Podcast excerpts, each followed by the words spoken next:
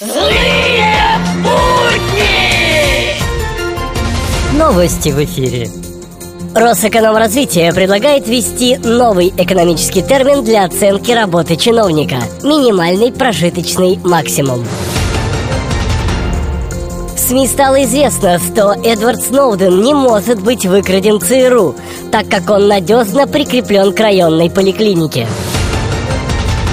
Супруга Дмитрия Пескова, Татьяна Навка, станет ведущей телеканала Матч ТВ с правом выкупа всего телеканала. Лед, лед, лед, сверкает серебристо Лед, лед, лед, не знает компромисса Злые будни! Меняю одну большую родину на поменьше с доплатой.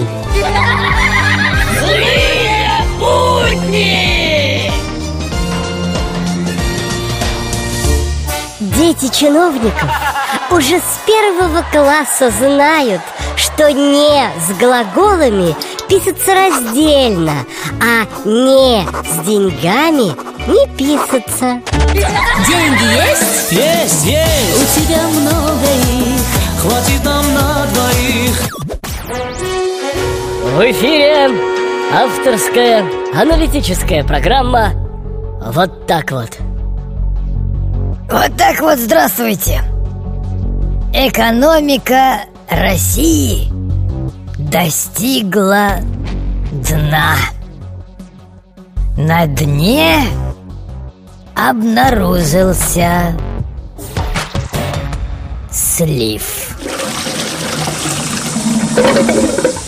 Вот так вот.